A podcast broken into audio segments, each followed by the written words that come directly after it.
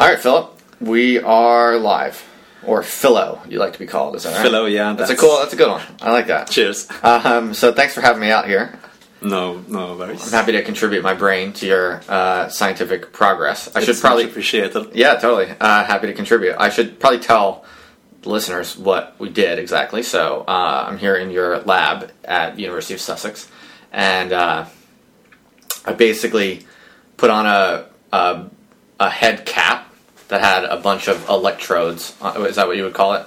Yeah. No, so what we whatever. did is um, some brain stimulation, where I measured your brain activity with an EEG cap, an electroencephalogram, and what it does, it it has 64 sensors on it, and they all measure neural firing, um, aggregate neural firing, distributed across your skull.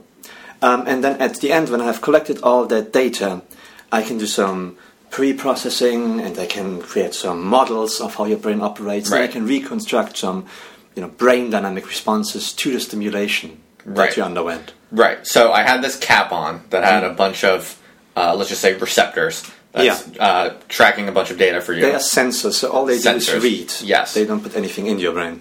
Right. Okay. Yeah. Okay. Got it. So, um, trying to paint a, the right picture for the listeners. So, have this cap on that's tracking all this data into Phil, Phil's computer, and then you're basically just flashing lights into my closed eyes. Right. Um, so, I actually wanted to ask you because my eyes were closed, so it wasn't exactly obvious what exactly was happening. Um, the lights that you were flashing were they? The color wasn't changing. It was just a, a regular color, right? Right. A, a constant color Constant colors. but it was flashing on and off um, pretty rapidly. Yeah. Right.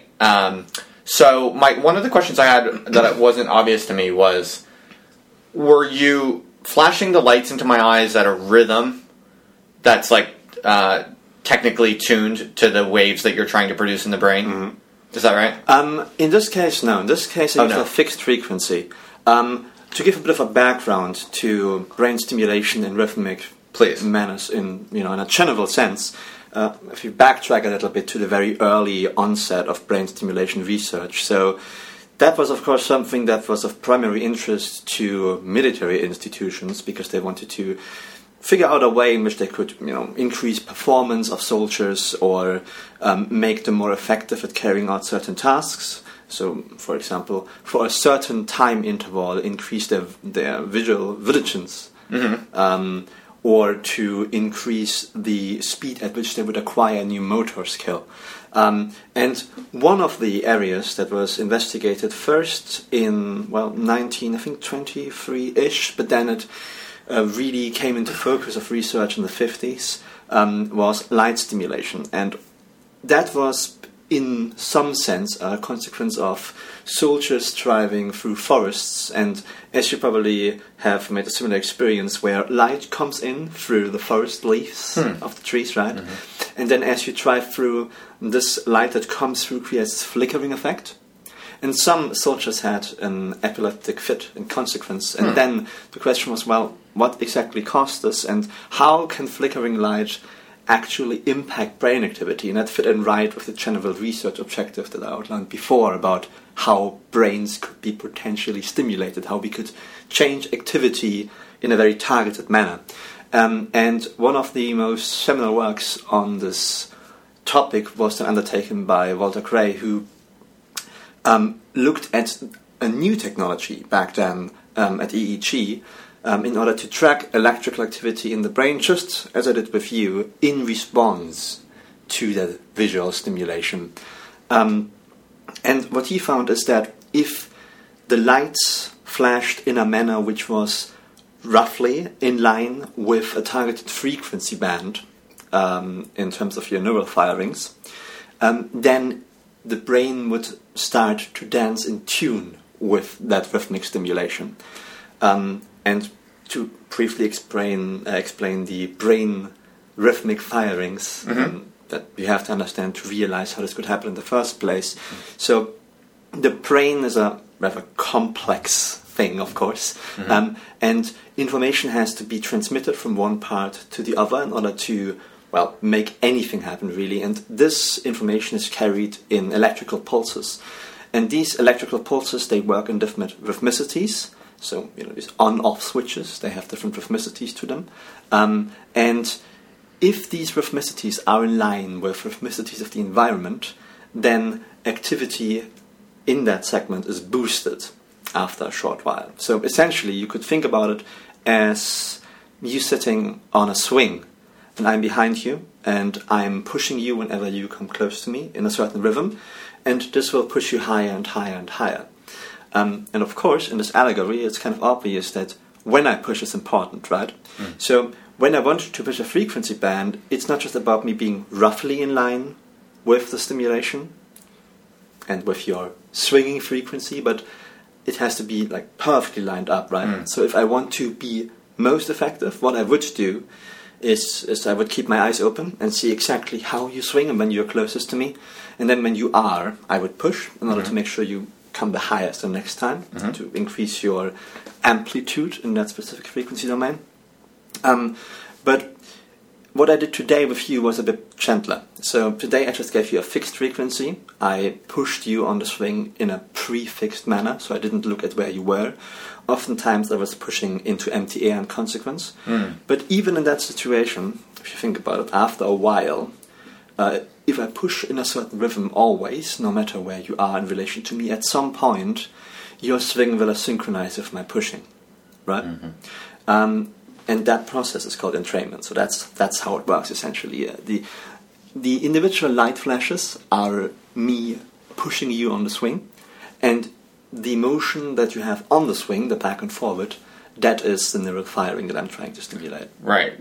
Great. That was a really nice summary of what you were trying to do to my brain. Um, now, something you were telling me before we did this, but maybe the audience would find it interesting, is uh, what exactly was it that you were trying to induce? You were trying to induce alpha waves, is that right? Maybe you could tell us about that. Right. So one um, category of neural firings could be classified as alpha, and this categorization has got back to Berger, to the very early days of EEG research. He actually invented that whole paradigm, and initially, and that's quite interesting as a side note, not, not many people know this, I think, is that when Berger first observed the phenomenon that we could actually read the electrical activity of the brain through the skull, um, he thought that he had found a method of explaining telepathy, um, which wasn't the case. People probably thought he was crazy.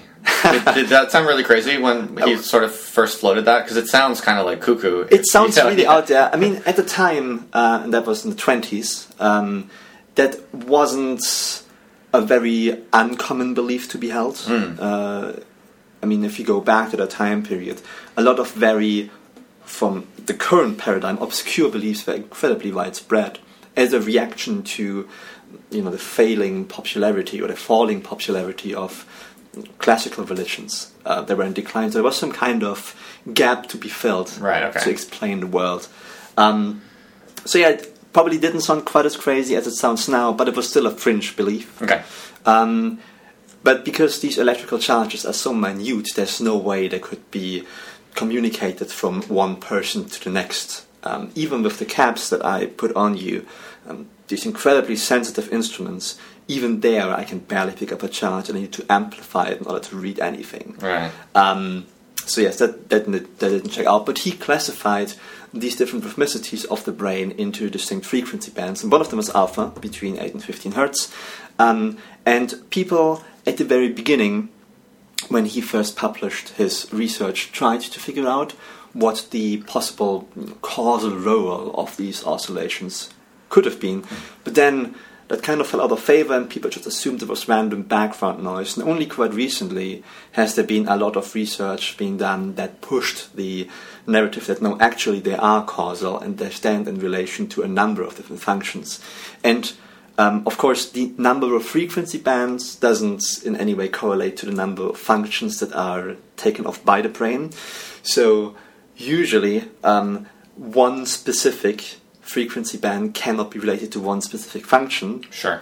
With alpha, though, um, it seems fairly well established by now that it is one way that the brain inhibits activity of neurons that are related to tasks which are not in the current attentional focus. So when I say to you that you have to focus on certain stimuli that I present to you, such as I did with the visual working memory task, um, and other things were to happen right around you, um, alpha would help you to filter out all those things you don't need to pay attention to and fully devote yourself to the task at hand. So, because of this, alpha is a very good predictor, that is, the alpha amplitude pre stimulus, pre the task that I give you, is a very good predictor of your performance, of your learning rate, um, of your score at the very end if it's some kind of working memory assessment. So alpha kind of reflects reserved resources. Um, in a way, like not directly, alpha reflects your ability to inhibit data that is not task relevant. So to not be distracted. Or in inhibit words. activity in task relevant areas. So by proxy, it would signify available resources, but it is not an available resource, but it's more of a break. Or like about it's like an a- anti-distraction filter. yeah, if you of. think about it as a break on unwanted activity, then that's fairly accurate. Uh, and in consequence, it's uh, I think the closest correlate that we have to the construct of working memory, which is itself the closest correlate uh, to chi. There's this component in working memory called the central executive, and that's the closest correlate that we have to the idea of general intelligence. So, in some sense, you could look at um, alpha activity before you give someone a task in just their resting state, and then make a fairly educated guess about um, their general intelligence. Right. Okay. So al- alpha, the alpha state reflects something like um, the ability to not be dedicating resources to unwanted tasks. Yeah, it's correlated fairly with fair. it's correlated with what we think of as general intelligence. Yeah, and it Um, gives and- you a lot of information about how fast someone will learn something new, for example, Okay. as well. But then it's also important to say that alpha measured in different parts of the skull for, for certain, well, in some sense, a slightly different function. Just real quick to be Yeah. clear, so the alpha refers to the elect to the electrical waves. And is that what? Well, alpha is a name that we give a certain frequency band that we can measure. Right. It's between 8 and 15 hertz, generally speaking. But um, if I were to measure alpha activity now, it would be at one specific point between in the spectrum. But specifically, when we talk about these different wave states, we're talking about the electrical energy in my brain fluctuating in, in, in these uh, frequency bands. Yeah. Is that right? Okay. Yeah. Okay. Uh, just making sure I'm, I'm getting it. Yeah, you got Um, it. Right. Okay. So, uh, and again, just to kind of be clear for anyone listening, is so this is what you're trying to induce with your light flicker treatment. Right, yeah. Um, so your working hypothesis basically is that by just exposing someone's eyes to a light Mm-hmm. turning on and off, even in just a fixed, simple way, yeah. Um, you're going to uh, change the electrical current, the electrical currents basically in someone's brain. Yeah, you could uh, that. pushing them. Yeah, and I'm sure that's very informal Well, and, and that's fair. lacking technical precision, but No, no, you're right. Um, you can induce the alpha. You can induce electrical waves in the brain to the alpha state Yeah. um, which So has these attractive properties, like being basically kind of uh, related to intelligence. Yeah, essentially, you can think about it as a rerouting in resources. So the brain operates in all different frequency bands simultaneously, and what makes things work is the interaction between different frequency bands. But when I stimulate, say your alpha frequency band, then you can see an increase in alpha amplitude to the um, well, this may to other frequency bands, so they will uh, undergo like a decrease in relative amplitude. And then usually what happens after stimulation ceases, uh, and this is something where I have contributed something new to the scientific literature, um, is the brain will then post stimulation suppress alpha activity. So what I try to stimulate beforehand and what increased amplitude during stimulation will go down thereafter, uh, and then it'll take a while for it to rebound. And when it does, it might go above baseline, that is above the level of activity pre-stimulation, but then it'll find its way to the original level after a while. But there is a period of post-stimulatory alpha inhibition or suppression um, that follows the initial stimulation, and it seems to relate to the brain's tendency to want to keep things in homeostasis. Uh, it is a bit strange for the brain to be pushed into a new form of activity which is completely uh, at odds with how it did things Right. up to this point. Right. Okay. So with Brain light, yeah. heavily reliant on not just spotting regularities in the environment, but also operating according to them. And any kind of large um, discrepancy between past experiences and present experiences might be an error and has to be corrected. You know, and Right. that might explain the post-stimulatory suppression. Okay, cool. Right, so that makes a lot of sense. So basically, with this light flicker treatment, Mm-hmm. you are able to, uh, in in a short term, increase the alpha state. Yeah. and then right after it dips back down, even perhaps below baseline a little Yeah, bit. But then, come, it, then it, it equilibrates basically. Yeah, qu- pretty rapidly after the initial shock, but you are able to increase those alpha waves. Yes. Um, in the short term, right after the treatment. Uh, yes, um, but the post-stimulatory suppression period is actually more. Well, it it can be more pronounced than the uh, increased during stimulation, and it can last for quite a while, depending on length of stimulation as well. Cool.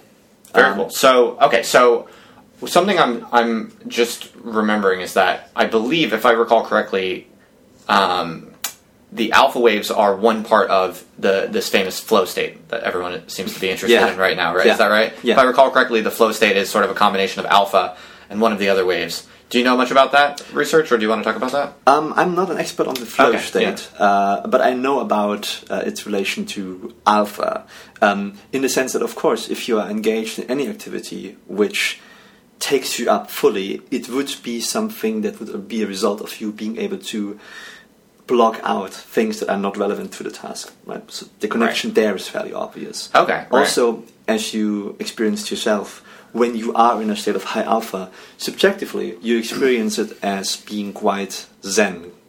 You compared it to, you know, going out of meditation when you. Yeah, right. I should share that with people too. You're Yeah. right. So after I was uh, subjected to this uh, flickering light treatment, uh, I well, in addition to doing some tests that you had me do um, to test my working my my visual my sh- short term visual memory, Yeah, right? Yeah. Um, I also Philip was also you were also um, measuring my my brain activity, Hmm. right? Sometimes I forget if I'm talking to you or to the millions of listeners.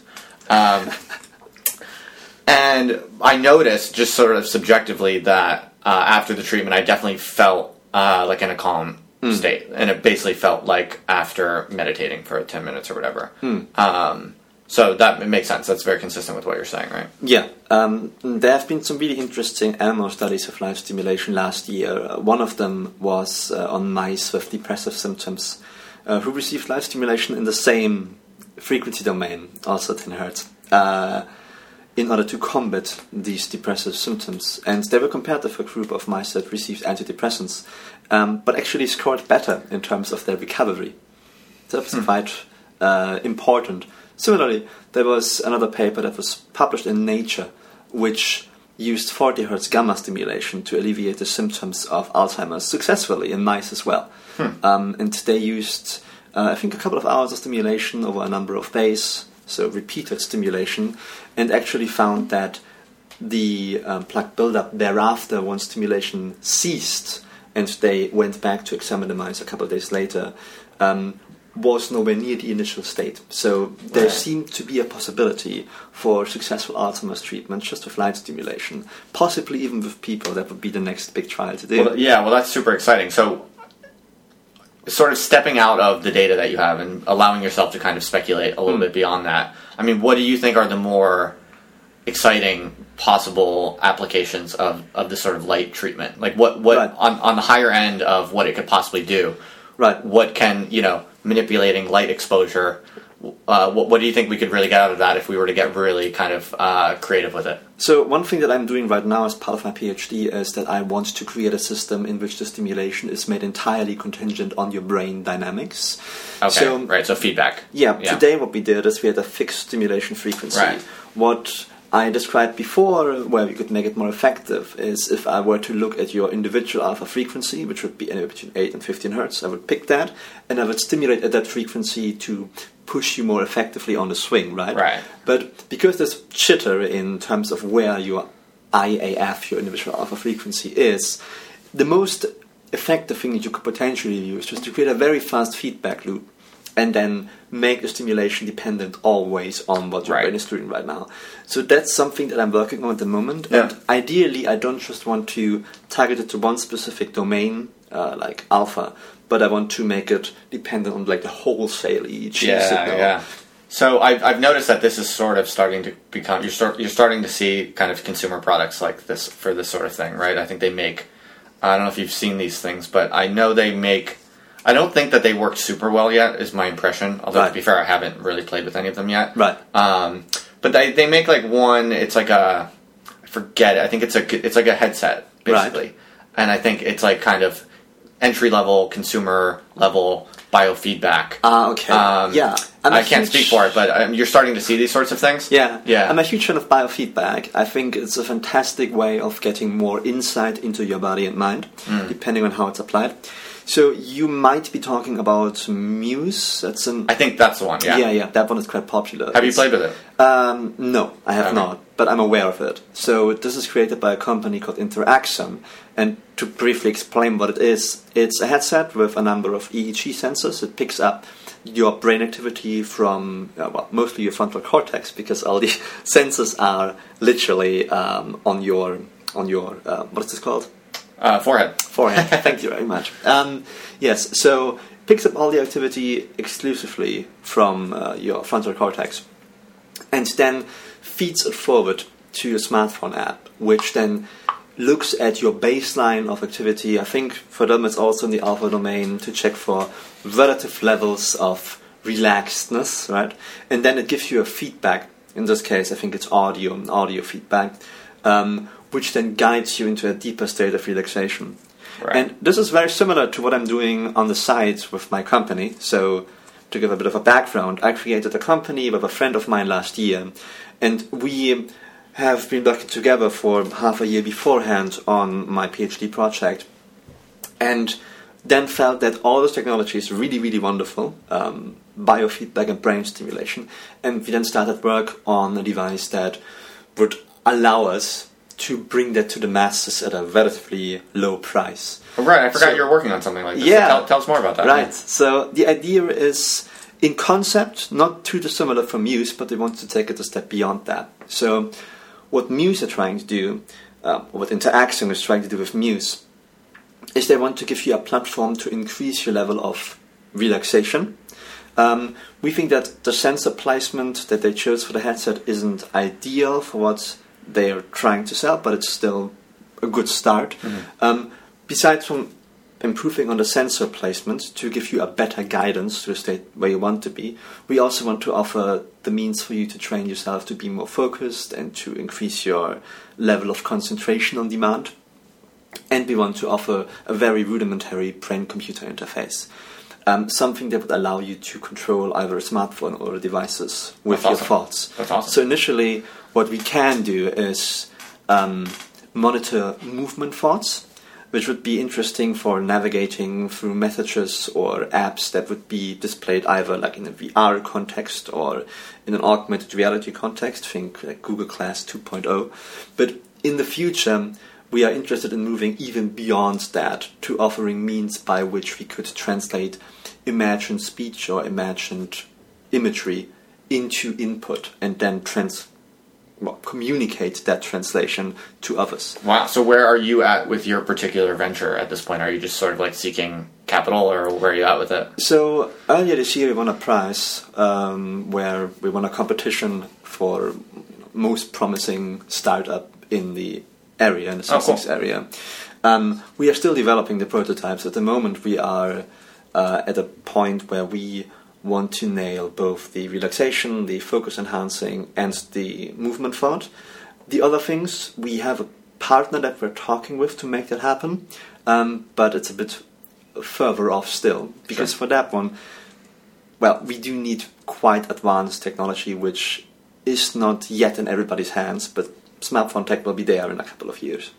Okay, that's awesome. So, uh, do you envision the light dimension being the most important one, be- or it or other dimensions like the sound dimension or because I know that you know I'm sure you're also familiar with things like uh, binaural beats and this Yes. sort of these. Are, there are other ways that you can try to entrain your brain. So is Yeah. that legit or is that not legit or what? Um, effect sizes are very small. It's um, mostly something you can ignore. Um, I might not go as far as to say it doesn't work at all, um, because I've seen varied results coming from studies, but even the ones that show an effect, it's so small that it's not negligible. Like, Okay. It's not something that I pay much attention to. Light stimulation is about on the same level of effectiveness as current stimulation is, which still means that it's a fairly small effect size. Okay. Um, Do you happen to know why light can entrain the brain waves, but sound doesn't work as well? Do you know why? I'm just curious. Um, well, my my guess would be is that even with light, it's dependent on contrast. So the brighter the lights in relation to the off state of the lights, the more effective it is at entraining your brain. With sound, If I put my binaural beats up to the maximum volume, then maybe. possibly so. I, I, I nobody ever tried it. I think. Uh, to study that in a very scientific setting, there's more studies on the influence of not binaural beats but rather specific beeps in a rhythm. So beep, beep, beep, beep in their ability to entrain Okay. um, neural oscillations. Um, it might have to do with volume, but I'm not quite sure. I don't think that's it. I think there's something else going on that I'm missing here. that's interesting. Because I've messed around with that before. I never got too deep into it, but I have I have played around with trying to induce states with binaural beats, Right. and I yeah I never I had I never had any particularly clear successes. Yeah. Um, so that's interesting. So, are there any ways that you can leverage this light treatment that you're studying right now um, in kind of DIY applications? Um, yeah. You know, like going up to a light bulb and like opening and closing your eyes like a million times in a row. Um, so, because luminance is so important in the effect size of light stimulation, you would have to build yourself an LED array with high luminance LEDs. Okay. And then create software for it, or make it hardware based for that matter, that lets them flash at a specific frequency. Okay. Um, if you just want to enhance your self calmness, it's perfectly reasonable to just let it flash at 10 hertz, which is roughly accurate for most people. Most people tend to cluster around that frequency. So you could feasibly even get just like a, a flashing LED light from like IKEA or something like that if you could get it to a timer of a certain amount of time. Sure. And just look into it. Yeah. And get the effects that you basically were able to produce on me today. Um, I mean, what we had here was uh, 100 high luminance LEDs flashing with perfect precision at 10 hertz. Okay. Um, if you do it yourself, it's not impossible though. Like, uh, then yes, you could probably get similar effects. Uh, if I would have made it dependent on your brain activity, then the effects would have been much greater. That has been shown with other participants before you in other experiments. Okay. Um, and that would have been hard to replicate unless you have access to um, an EEG headset like the Emotiv EPOC. That one is quite okay when it comes to you know cheap entry level EEG headsets.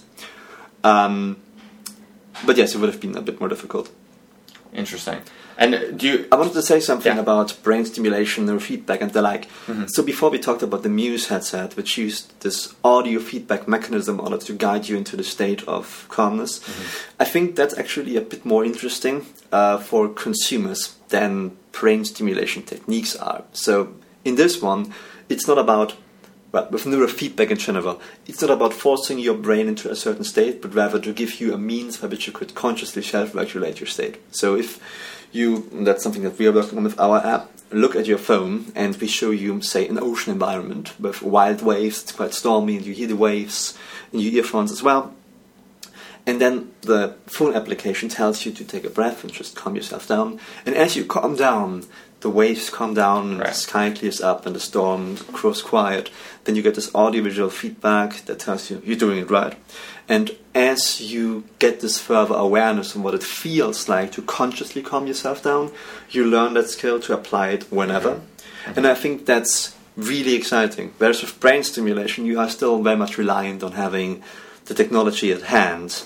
And then you're also messing with very complicated brain dynamic um, well, features of the brain. Yeah, right. You don't just want like a machine to manipulate your brain. You want to be able to train yourself to do these things consciously with some sort of uh, machinic assistance. I think that will appeal to a broader sort of people. Um, Also, it's just it's cooler to be able to gain a command over your own. Yes. Um, Yeah. You know, Oh, no, processes. absolutely, That's that's more attractive than I just having like a tool to do it to yourself. like really effective brain stimulation, if you um, use magnetic waves, for example, that would require um, a specialist um, helping you out with that. Plus, the equipment is really expensive. So, uh, with the stuff that's currently available, is the Muse is that kind of the best one, or are there other better ones if people wanted to? Because I'm kind of curious to. I'd Hmm. be curious to try these things. Uh, yeah, when it comes to neurofeedback, um, the Muse is a good starting point. Also, in terms of just aesthetics, I find it quite pleasing visually. Um, but no headset that I can think of comes anywhere close to the quality that I'm getting here with the equipment that I've used on you today. Right. Like nowhere close. Yeah, I imagine. Yeah. Oh, How long do you think until that type of quality becomes available widely? Well, in the last, well, pretty much ever since EEG was a thing, we've seen very little improvement in terms of hardware quality available to consumers. Um, I think this might change though in the next couple of years because at the beginning of this year we saw an increase in both public interest in brain stimulation and also investment in brain stimulation technology. Um, Elon Musk started his Neuralink business. Uh, DARPA recently started a new challenge with brain stimulation technologies. Um, Facebook is working on, um, I think, an optical imaging headset that they want to use to translate image and speech into text input. They're aiming for, I think, 100 words per minute, which is quite ambitious. Um, and a former, I think, Facebook executive is also now starting a company that deals with the very same undertaking from a slightly different perspective, though. Um, so yeah, I think because of this, this renewed interest. Oh, and uh, Bri- Bryan Johnson also invested hundred million dollars into um, a brain stimulation enterprise. So you think this stuff is going to blow up soon? Yeah, yeah, I think so.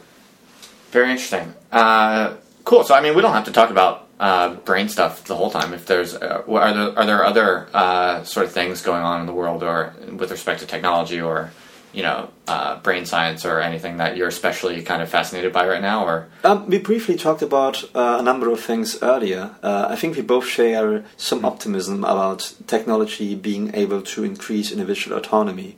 And you made a case for it reducing the role of the state in everybody's lives, or possibly even the role of hierarchical authority. I'm not quite sure how far you want to take your case. Oh yeah, no, I don't think I have anything especially you know sophisticated to share, but that definitely seems to me to be the way things are moving. Yeah. Uh, and I'm generally, you know, I'm generally I think uh, interested in that. You know, I think those are generally exciting uh, and favorable dynamics. Um, I tend what- to have yeah. the viewpoint that technology does empower individuals more so than it would do with a state apparatus. Um, just so because when you put tools of disruption into everybody's hands, it gets increasingly more difficult to control them, right? Hmm.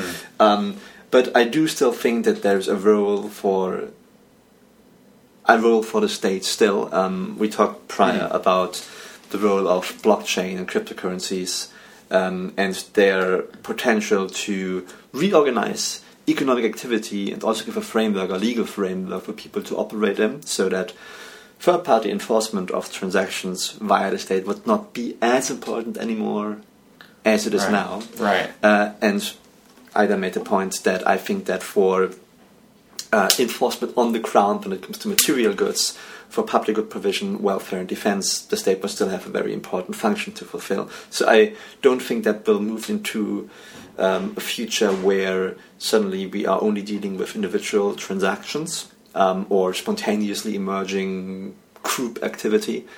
I still think there'll be some kind of superstructure on top of it um, that gives um, a rule set according to which people can organize activity. Sure. Yeah.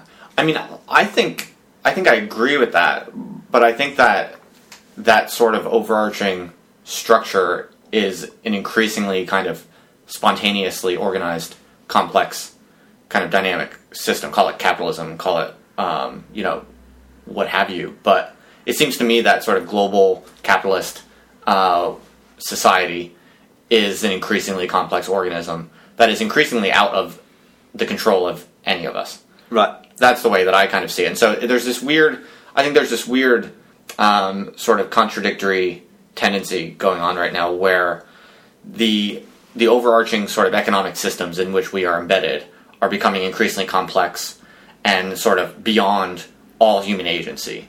Like our ability to actually manipulate the the larger kind of uh, economic beast in which we are, you know, embedded is uh, you know slipping away more and more, and yet also the capacity to in a in a particular kind of micro uh, environment in a particular you know um, situation, the capacity to escape control from um, status quo institutions is also increasing.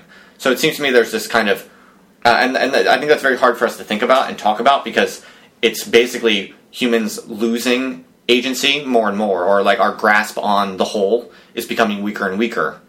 And yet our particular um, local ability to escape um, control is increasing.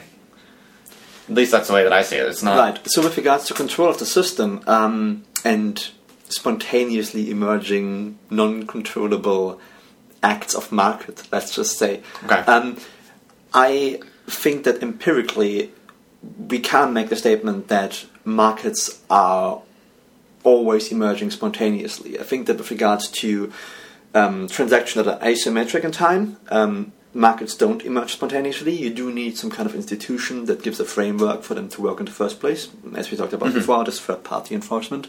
Um, with regards to controlling market activity as a whole and giving it you know some kind of structure i think that's like a feature not a bug in capitalism that it is meant to be without um, a means to put the like demon back in the box so to speak there's there's no means that you could yeah. Control markets in like a way that actually allows you to make it predictable like the unpredictability is a feature of it right Yes.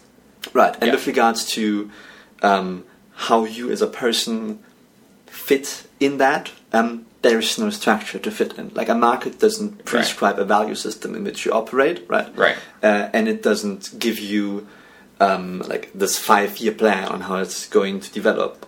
But it does give you a mean, uh, a means or a set of means which allow you to self-express. So you can find a way of consumption that's in accordance with your preferences and you can self-express in that manner and if you happen to be part of a group that is in some sense put down it's discriminated against or whatever um, this creates like an extra market segment that can be targeted and then leveraged for them to self-express as well so if you i don't know go back to the 40s soft drink industry um, pepsi realized that they can't really win against coke all that much but they could leverage a new segment of the population by targeting, in this case, blacks as their main audience, right? So they would market specifically to an audience that they thought was underserved and hence could capture that market for themselves and rise up a little bit.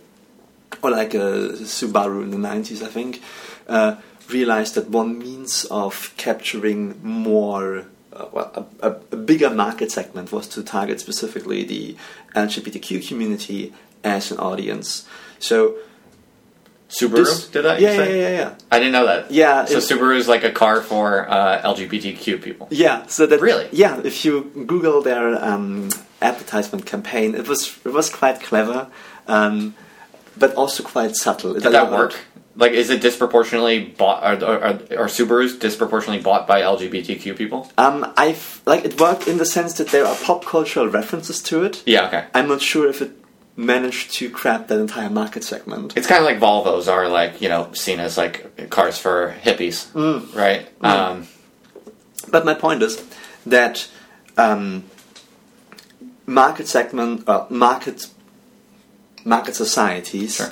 have this inbuilt tendency to not discriminate against any kind of set of values Uh-huh. or means of life or whatever, and in consequence, they also have this tendency to go against preset structures for society. If that makes sense. Uh huh. Sure, sure. I mean, another way to think about it is over time in human history, you see this sort of progressive unleashing of abstract intelligence. That's kind of the, the way I'm coming to see it. And so you know, something like capitalism is uh, a, a kind of emergent, complex system that is, you know, far smarter in a sense than any of us are. I mean, its its ability to sort of uh, Sure. command and organize information Yeah. is just uh, beyond superior to anything that our you know one human brain could possibly do. Um, and so that's a kind of super intelligence that emerges um, beyond out out ahead of us and beyond us, um, in which we then have to make our lives. Right. Um, but there, it's also generating um, uh, superior technologies and tools whereby we can increase our own kind of individual uh, intelligences Right, and, and powers. And, and when I say individual, I don't just mean like the, you know, groups also, small groups also. Yeah. So I think that this helps to explain why there's, I think, a lot of confusion around, you know, like where the control is and where where power actually lies, and and I think these things are very very confusing to people. Yeah. Because in some sense, the social system, the the economic, you know, social political system is is sort of um, becoming beyond our control, and it is it, it does function as a kind of alien force that a lot of people find oppressive. Uh, you know, I think in some reasonable way because they see you know economic dictates uh, sort of uh, bearing down on what governments can do and things like this, and and they see capitalism as this sort of alien force that Right. is oppressively. Uh, telling us what we're a- allowed to do and what we're not allowed to do, and that sucks, right? I can understand the why people find that uh, horrifying, and in some sense, it is. It's extremely brutal in some sense, um, but in another sense, it's because it's just it's literally more intelligent than we are, and we are increasingly living in this um, kind of complex modern world in which intelligence, like just abstract intelligence, as pow- like is power itself, and wherever there is um, you know superiorities in abstract intelligence, there goes the power. But Um, and that's just kind of the like in some sense you can see that as sort of the nature of um, of a complex open system as such. Um, it's not like a it's not a, a an arbitrary political form that's been imposed on us that we could easily change. It's like this is the this is sort of the nature of reality in some sense. Right. I think that we agree on the realization um, that capitalism is fundamentally uncontrolled, you know, as its nature, and that hence any kind of structure couldn't be imposed on it without making it, well, not capitalism. The thing where I'm not entirely sure if I follow is you saying that people feel oppressed by capitalism not allowing them to do what they want to do. Did I get that right? I think that's how a lot of people say it. Yeah. How would that realize? Well, I- I just mean, that make I- itself a thing. I don't think it's ultimately coherent, but I think I'm just saying this is basically the the standard kind of left wing critique of capitalism, right? That like as a you know as as a community of people, whether it be a nation or a city or whatever, we should be able to democratically decide how to distribute the money, you know. Sure. But when we try to do that, oh man, capitalism gets in the way because you know cap capital f- capital flight or you know the bond markets constrain us or you know these these these Sure. ways that da- that capitalism uh, disciplines the things we might choose to do. Um, and so a lot of people see that as a kind of alien, oppressive, Right. disciplinary force that should be opposed or objected to morally or or politically. Um, and I think on in a very simple um, sense, it's understandable because it is an alien disciplinary force that is smarter than us. It, like it is our master in some sense.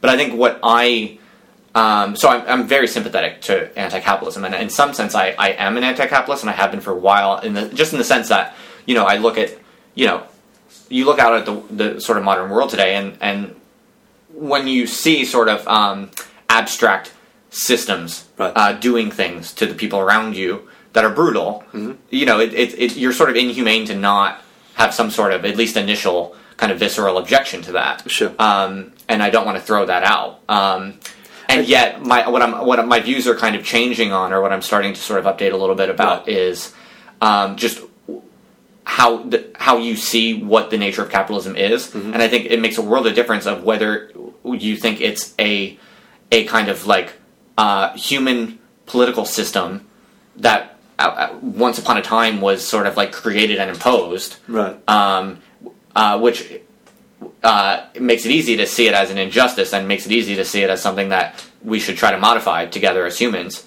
Um, but it's increasingly clear to me, anyway, that, that that's simply is not that. Capitalism is not like an, a one among other sort of uh, political economic systems that you can just sort of uh, change at will. It's sort of a, it's an abstract emergent phenomenon that is brutal for sure, but it's it's emerging uh, because it's smarter than us, and something something smarter than us is is escaping from our control. And when you see it that way, your attitude towards it uh, has to fundamentally shift. I think. Well, a, a lot of what you said resonated, and I agree with it. I think when you at the very end said that it Mm. escaped our control, um, I think it never was under the control of humans, Sure. right? I mean, Yeah. that's is its feature.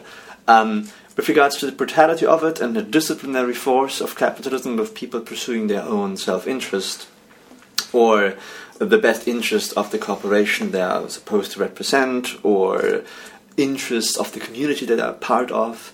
Um, I think you know that's just a fairly human drive. It's not necessarily something that's exclusive to capitalism. People will be interested in whatever their preferences are, regardless of the economic forms of organization they find themselves in. It's just that in the, if there's a presumption of some kind of common good which is shared by a, a group that they feel aligned to a political ideology, um, then this common good could be, from their point of view, be imposed on others. But it would be a violation of this one person's right to self-determination, regardless of whether it's in capitalism or in other Yes. economic forms Right. of organization. Right? For sure, So yeah. that is something that's not capitalism exclusive. And Right. with regards to the brutality of the system, um, I think that is a point which is valid in the sense that any system which allows people to freely act, and it doesn't really have to be capitalism either, um, will allow them to accrue benefits in an uneven manner because people have an uneven set of skills. So, completely independent of the question of whether uh, wealth distribution in capitalism reflects any kind of uh, you know inherent skill differences. Um, in any system, it makes sense to assume that if A is more intelligent than B, then A will be more successful in their endeavors and Right. accrue more wealth in you know whatever manner, unless it's constrained by restriction on freedom. Um, and the Matthew principle that in general, if somebody's successful at doing something, the likelihood of them being successful at something else is also increased, relatively speaking. And the opposite holds as well. If somebody fails at something, well, the relative possibility of them failing at something else is increased as well, right? So there Yeah. is some kind of divergence um, in possible outcomes that could be um, achieved by any one person. And there, I feel, is um, the reason for why a welfare system is a very sensible position to take, like, no matter what economic form of organization you prefer. So, Right. in general, I think my politics could be summed up in just saying like markets for wealth maximization, but then uh, redistribution for welfare. I think that's very, uh, very reasonable Hmm. uh, solution to complex problems. I think um, one thing I would just backtrack a little bit to when you were saying uh, that that capitalism has, has sort of never been in our control. I think you're you're totally right. I think Yeah. what I was kind of trying to get at is that what you do, I think, see in uh, human history is just a progressive um, increase in abstract intelligence that uh, seems to kind of represent like something something we have tried to control and that progressively escapes our control, which is not capitalism per se, but um, like in pre-modern societies, you know, you have all of these sort of uh, systems and rituals to kind of keep things contained, to keep a lid on everything, sort of. You Um, mean uh, with belief systems? with um, I mean, in in uh, in many ways, I think, yeah, I think um, belief systems, but also just social behaviors. Right. Um, so you had a so- narrative or a sort of well societal ritual that people generally followed, which- which gave structure to things, right? Yeah, in many in many different dimensions. But, yeah, but wasn't that in part possible because minorities were heavily discriminated against? So was that societal narrative not just upheld by people who have different lifestyles, different belief systems being marginalized? Um, no, because I'm, I'm I'm talking sort of even before the emergence of complex modern uh, society. Okay. Like e- even before kind of complex civilizations, let's say, Okay. like pre-modern civilization. So I'm, Like you know, what time period are we talking uh, about? no, I'm saying like let's say for all of human history uh, before you know like 1500 or whatever. Okay.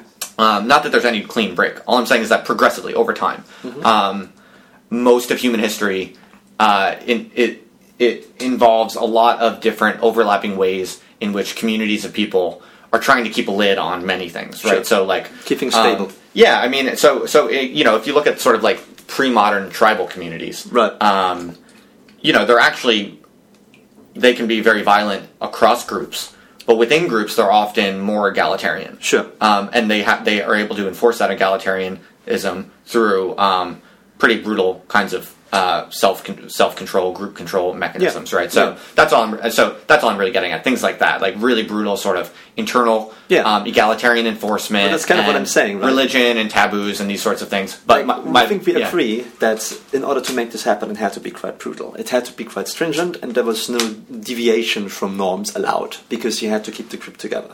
This is true Right. in uh, hunter-gatherer societies and also like in post-agricultural early states. There is not really any kind of ways that you could have a pluralism, uh, cultural or otherwise. Uh, without endangering that narrative that everybody follows. Right, but that is what happens over time. Sure, sure. Uh, but like when you had the emergence of capitalism, that immense boom of technological innovation following the Industrial Revolution, you had such uh, increase in constant upheavals in terms of how things are done and what technology is available. Yeah. That suddenly all these narratives break down. You had, in accordance with that, the um, increasing lack of belief in the population and some kind of like deity organizing things, and it was more and more revealed that actually, well, things are not really all that predictable.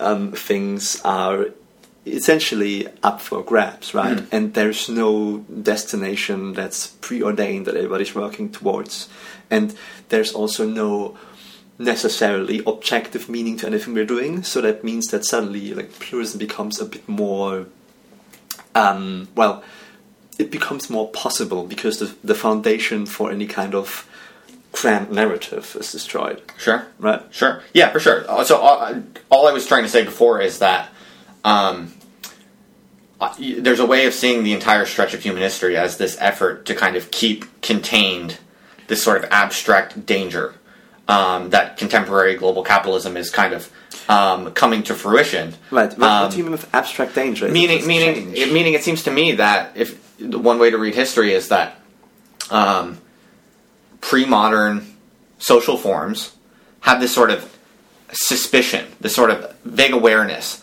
that abstract intelligence is like creative abstract intelligence. So basically, not capitalism as a as a system so much as like the basic kind of cultural activity of like entrepreneur like productive creative Right. entrepreneurship. Right. Like anyone who sort of looks at a situation and says, "How can I creatively uh, improve this?" Sure. um, is inherently going to be breaking some rules. There's an inherent Oh, yeah. danger to that, right? So Yeah. my point is like it seems to me that humans have always sort of seen, okay, this is really powerful and useful thing that we can do, Hmm. but but but humans have always seen that if and when that sort of abstract creative intelligence, uh, if it were to get loose beyond a certain degree, Right. everything would be uh, ruined, and it would be uh, it would be a massive catastrophe. I mean, Right. I see most of the history of human religions Yeah. as these sort of um, containment devices Right. uh, to basically forestall the the horror the horrible catastrophic situation in which this productive abstract intelligence uh, escapes all social bonds. So that's all I was saying before is that. I see human history as this sort of progressive escape of think- abstract intelligence, and I right now I think that we are living through the most sort of um, incredible kind of uh, moment of that escape because Mm-hmm. now sort of global capitalism is this kind of um, completely uncontainable uh, kind of abstract intelligence that is uh, a, you know once and for all fully sort of beyond any possible grasp. I is think what I, I think. can tie it together what you said Great. to what I'll let you have the last word actually, because I know you need to get on to do your thing. So uh, why don't you why don't you go ahead and uh, bring us home? Right. You want. So um, I think one very important principle of capitalism is the concept of creative destruction, which tied back to what you were saying. Is Mm-hmm. For that sure. when you create something new, you're also endangering the order as is, right? And that is a destructive process. And in general, I think as individuals, but also as societies, we're always on the border between, well, ideally, we are on the border between chaos and order. If we are just completely on the order side of things, we have complete stagnation, right? Nothing ever changes, but there's no growth, there's no development, um, which is ultimately not really where you want to be because you want things to get better, right? You want to grow. Um, and then you have to move closer to like that chaos dimension, right? But as you do, as you get closer to chaos, you're also endangering something that is working quite well, right? Mm. I mean, order has come to be through a long period of testing things out both as individuals and as societies at large. So you have to tread carefully and be very gradual in your progression towards chaos. Mm. But in general, it's a thing worth doing. I think with capitalism, what we see is a greater um, rate of progression towards chaos because chaos is embraced a bit more. I think that's fundamentally a good thing. If there's still a structure that can give rules to how it operates, so I think that democracies uh, and capitalism have to work in accordance with each other and just make sure that none of the two forces destroys the other one. I think they are reliant on each other. And yeah, as we talked about before, I think that liberal democracies have proved empirically, historically, to be one of the most stable forms of organizing that rule set according to which a market could operate. Um, and that ties back to the representatives being made part of the market structure. So their failing or success in, in enacting policies is something that directly impacts their revenue as well. So they have this personal incentive to make sure that whatever they do in terms of giving rules for the market impacts the market in a good way in the long run. Perfect, uh, perfect way to end uh, Cool. a really excellent and super interesting, weird day. I've had my, br- I've had, I've had like really bright lights flash into my eyes for uh, a fairly long time. Hmm. You have all kinds of uh, very rich data about my brain in your computer now, Yes, I do. uh, and then we just had an awesome conversation. Thank you so much. This is really Thank fun. Thank you very much. Great fun. Cheers. Awesome, cool. I hope you enjoyed this. Oh yeah, definitely, definitely. All right, awesome. I'll just uh, stop it.